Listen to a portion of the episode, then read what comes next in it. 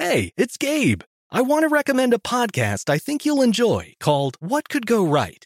On What Could Go Right, the hosts, Progress Network founder Zachary Karabell and executive director Emma Varvaloucas, sit down with expert guests to discuss the world's most pressing issues.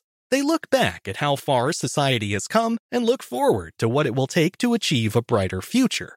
If you're looking for a weekly dose of optimistic ideas from smart people, listen to What Could Go Right wherever you get your podcasts.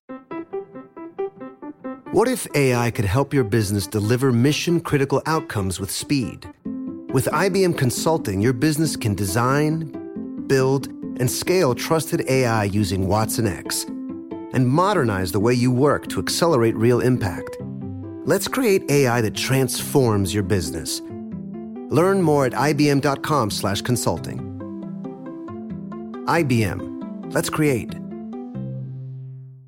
This Father's Day, the Home Depot has the perfect gift to help dad be everything he can be because your dad is more than just a dad. He's the groundskeeper of the yard, the perfecter of the patio, and the cleaner of the clippings. This Father's Day, power dad's doing with the convenience and gas like power of Milwaukee cordless outdoor tools from the Home Depot. Plus, get up to $150 off select Milwaukee tools. Find the perfect Father's Day gift at the Home Depot. How doers get more done. Shop for Father's Day now in stores or online at homedepot.com. When you buy Kroger brand products, you feel like you're winning. That's because they offer proven quality at lower than low prices. In fact, we guarantee that you and your family will love how Kroger brand products taste, or you get your money back. So next time you're shopping for the family, look for delicious Kroger brand products because they'll make you all feel like you're winning. Shop now, in store, or online. Kroger, fresh for everyone. This Day in History class is a production of iHeartRadio. Hello, and welcome to This Day in History class, a show that reveals a little bit more about history every day. I'm Gabe Luzier, and in this episode, we're talking about the plight of the boat people, including the global resettlement program that eventually got them off the water and back on dry land.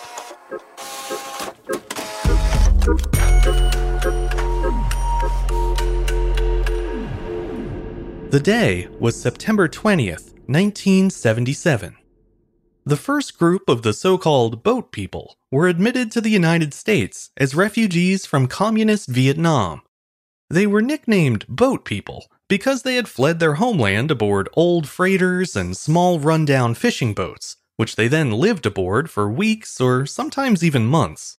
Their plan had been to float to a nearby country in Southeast Asia and then hopefully secure sponsorship to a democratic nation like the US, Canada, Australia, or France. Most of the boat people who found refuge in the US arrived at Travis Air Force Base, roughly 50 miles northeast of San Francisco. President Carter had approved a plan to admit 15,000 new refugees in 1977, and on September 20th, the first 113 of them walked off a Pan American Airways flight, ready to begin their new lives. This relocation process continued a few hundred people at a time in countries all over the world for the next 15 years. The first mass exodus from Vietnam began in 1954 when the Geneva Conference temporarily divided Vietnam into two parts a communist controlled area in the north and a non communist region in the south. This placed northern Vietnam in the hands of a violent communist regime known as the Viet Minh. Under their rule, citizens were pitted against one another, with Catholics, intellectuals, and landowners all branded as enemies of the state. The oppressive environment led hundreds of thousands of northern Vietnamese villagers to risk their lives by fleeing to southern Vietnam by boat. Life in the south was also difficult, but since the region was still under the control of the Republic of Vietnam, it was better than living in the socialist state to the north. For the next 20 years, the Republic of South Vietnam fought against the North's attempts to reunify the country under communist rule. The United States joined the effort in 1965, sending thousands of troops to help fight communist Viet Cong guerrillas and other North Vietnamese forces. But after eight years of bloodshed, The war was still raging, with no clear path to victory for South Vietnam or its allies. The US withdrew the last of its troops in 1973, and two years later, communist troops overwhelmed South Vietnam and took control of its capital. The fall of Saigon and the collapse of the South Vietnamese government sparked the second mass exodus from Vietnam. Once again, hundreds of thousands of people fled to the sea in overcrowded boats, hoping to find refuge from persecution. However, this second generation of boat people had much longer and more perilous journeys ahead of them. This time, they set out for other nearby countries like Malaysia, Thailand, the Philippines, and Hong Kong. Most families didn't have their own escape boats ready to go and had no choice but to pay exorbitant prices to be smuggled out aboard someone else's vessel. For instance, one of the refugees who reached the US on September 20th, 1977, was a 37 year old South Vietnamese man named Q Do. He sold everything he owned to pay for the passage of himself, his wife, two sisters, and a brother the price for the five of them was 30 ounces of pure gold. That small fortune bought them a space alongside 47 others in a cramped 30 foot boat that set out in darkness on June 11th of that year. But escaping South Vietnam was just the first part of their struggle. The next was finding a place that was willing to take them in. Like many others in their position, Q Do and his family spent several months afloat at sea, traveling from one Southeast Asian nation to the next, only to be rejected or even threatened with death if they attempted to come ashore.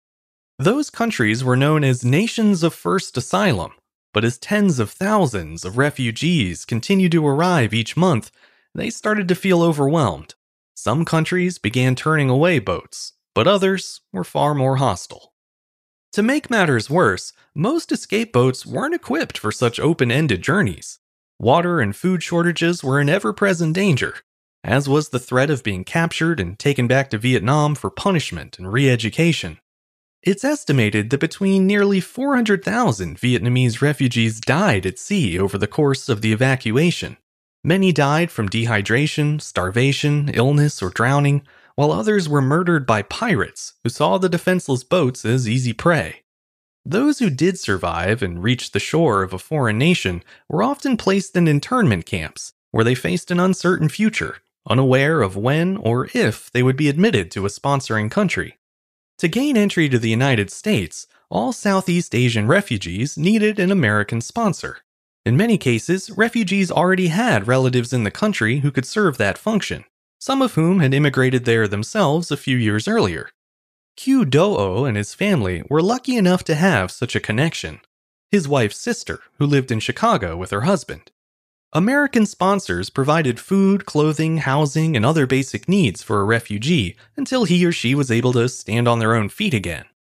First priority was given to those joining family members in the US, but refugees who didn't have US relatives still had a chance. They just had to wait until a private individual, church, or service organization volunteered to sponsor them. And in many cases, that wait was quite a long one. Q Do and his family were eventually allowed to dock at a port in Thailand.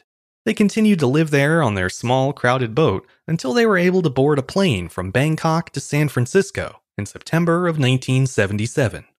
Once government officers had confirmed their papers were in order, the family and the rest of the first wave of refugees were bused to a hotel near the San Francisco airport. The following day, the boat people went their separate ways, with the Do'o family flying to their new home in Chicago. In two years' time, sponsored refugees would be eligible to apply for permanent resident alien status, which of course most did. Their adjustment to life in a foreign country was far from easy. They were immersed in a completely different culture, and many couldn't read or speak the English language upon arrival. They were often relocated to impoverished neighborhoods as well, and made to attend below average public schools. Despite these disadvantages, many Vietnamese refugees excelled, both academically and professionally. Studies later showed that the Vietnamese refugees and their children scored in the mid to upper ranges on standardized tests, and after a period of adjustment, most adult refugees found full time work. In fact, the unemployment rate among Southeast Asian refugees was roughly the same as native workers. Assimilating to a new culture is difficult even in the best of circumstances, and the same is true of living on a small boat out in the open ocean. But the people of Vietnam endured those hardships because the chance to live free was worth it. A doctor who declined to give his name was among the refugees who arrived in San Francisco in September of 77. Before leaving South Vietnam, he had spent nearly 20 months in a re education and reformation camp where he'd been forced to work in the fields and to study communist philosophy. He was only released because his wife had managed to bribe officials in order to secure his freedom. Four months later, they left with their two daughters on a fishing boat packed with 49 other people. In spite of all the unknowns, the doctor knew that leaving was the only real choice they had. They would have killed me, he said. It was dangerous leaving by boat, but it was better to die that way than to stay. After another four months of drifting from nation to nation and living in hope in a crowded refugee camp, the doctor and his family finally made it to the United States. They finally found a place to breathe free.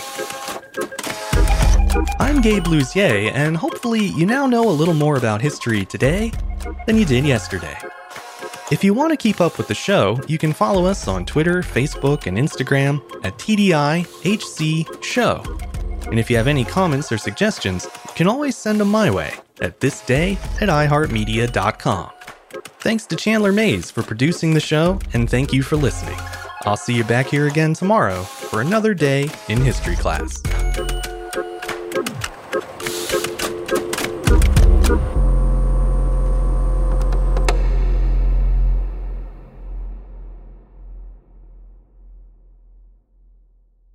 What are you looking for in a new smart TV?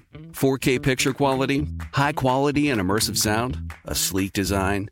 All of those are givens, but only the new Roku Pro series has all of those and the Roku streaming experience, an award winning OS. Get fast, easy access to all your apps like iHeart, where you can stream all your favorite music, radio, and podcasts all day, and regular all inclusive trips to Roku City. The new Roku Pro series a smart TV built by the streaming pros. A collision between a Chinese jet and an American spy plane. He came and rammed into our left wing. With relations increasingly strained, what are the chances of things spinning out of control? The Western world was asleep. I'm Gordon Corera. I'll be exploring the friction in this most important of relationships and asking Has the West taken its eye off the ball? You cannot ignore China. From BBC Radio 4, this is Shadow War China and the West. Listen wherever you get your podcasts. This is Malcolm Gladwell from Revisionist History. eBay Motors is here for the ride. With some elbow grease, fresh installs, and a whole lot of love, you transformed 100,000 miles and a body full of rust into a drive that's all your own. Brake kits, LED headlights, whatever you need, eBay Motors has it. And with eBay Guaranteed Fit, it's guaranteed to fit your ride the first time, every time, or your money back. Plus, at these prices, you're burning rubber, not cash. Keep your ride or die alive at ebaymotors.com. Eligible items only, exclusions apply. Xumo Play is your destination for endless entertainment. With a diverse lineup of 350 plus live channels, movies, and full TV series, you'll easily find something to watch right away. And the best part? It's all free. Love music? Get lost in the 90s with iHeart 90s, dance away with hip hop beats, and more on the iHeartRadio music channels. No logins, no signups, no accounts, no hassle. So what are you waiting for? Start streaming at play.xumo.com or download from the app and Google Play stores today. All you can stream with Xumo Play.